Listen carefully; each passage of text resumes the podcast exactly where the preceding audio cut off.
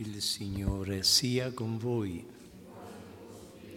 Dal Vangelo secondo Luca. In quel tempo Gesù disse ai suoi discepoli, cercate di capire questo.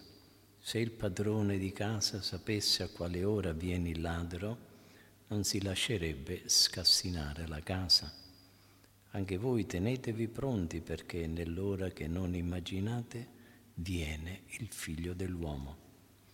Allora Pietro disse, Signore, questa parabola la dici per noi o anche per tutti? Signore rispose, chi è dunque l'amministratore fidato e prudente che il padrone metterà a capo della sua servitù per dare la razione di cibo a tempo debito? Beato quel servo che il padrone arrivando troverà ad agire così.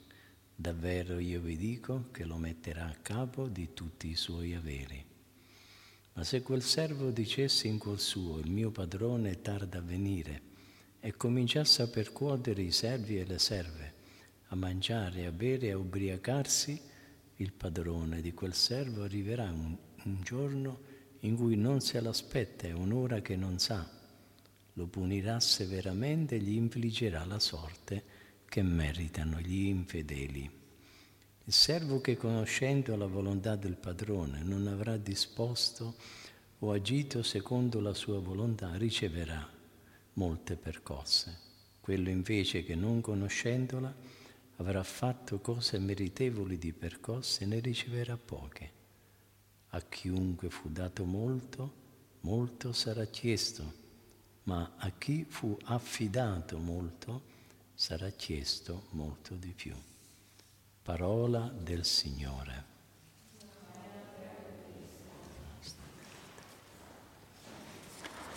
Sia lodato Gesù Cristo. Il Vangelo di oggi comprende due parabole, quella del ladro molto breve e quella dell'amministratore Riguardo alla prima parabola, Gesù esorta alla vigilanza. Dobbiamo essere preparati per la venuta del Signore, come siamo soliti stare in guardia che non entri un ladro in casa nostra. Pietro domanda a Gesù se questo invito alla vigilanza si riferisce solo agli apostoli oppure per tutti.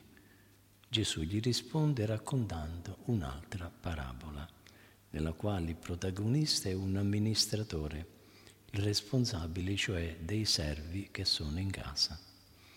L'insegnamento della seconda parabola sembra essere un avvertimento più diretto, anche se non esclusivo, per i pastori della Chiesa, perché a chi fu affidato molto sarà richiesto molto di più.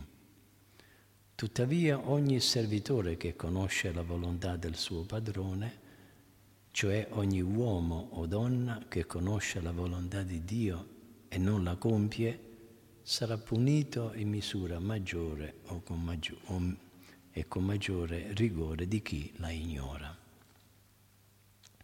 Anche nella seconda parabola il Signore insiste sulla imprevedibilità del momento in cui Dio ci chiamerà a rendere conto di quanto ci ha affidato. Può essere alla sera o a mezzanotte, a qualsiasi ora. Tutti corriamo il pericolo di cedere alla pigrizia e all'assopimento nella nostra vita di fede. I paragoni del ladro che può venire in qualsiasi momento o del padrone che può presentarsi improvvisamente ci ricordano che dobbiamo essere sempre pronti e vigilanti. Non che dobbiamo vivere in ansia, ma certamente con senso di responsabilità, senza trascurare né la difesa della casa né i nostri doveri verso gli altri. Ogni uomo e ogni donna, fa notare un letterato, è come un soldato al quale Dio affida la custodia di un lato di una fortezza. Alcuni sono sulle mura, altri all'interno del castello, ma tutti devono essere fedeli al loro posto di sentinella e non abbandonarlo mai, altrimenti il castello rimane, rimarrebbe esposto agli assalti del nemico. L'uomo, la donna responsabile non si lascia intimidire da un falso sentimento di pochezza, perché pur sapendo di essere un, un cumulo di debolezze, sa anche che Dio è Dio e che può aiutarlo a compiere fedelmente il proprio dovere. Tutti hanno una missione da compiere sulla terra, dovremmo renderne conto alla fine della vita.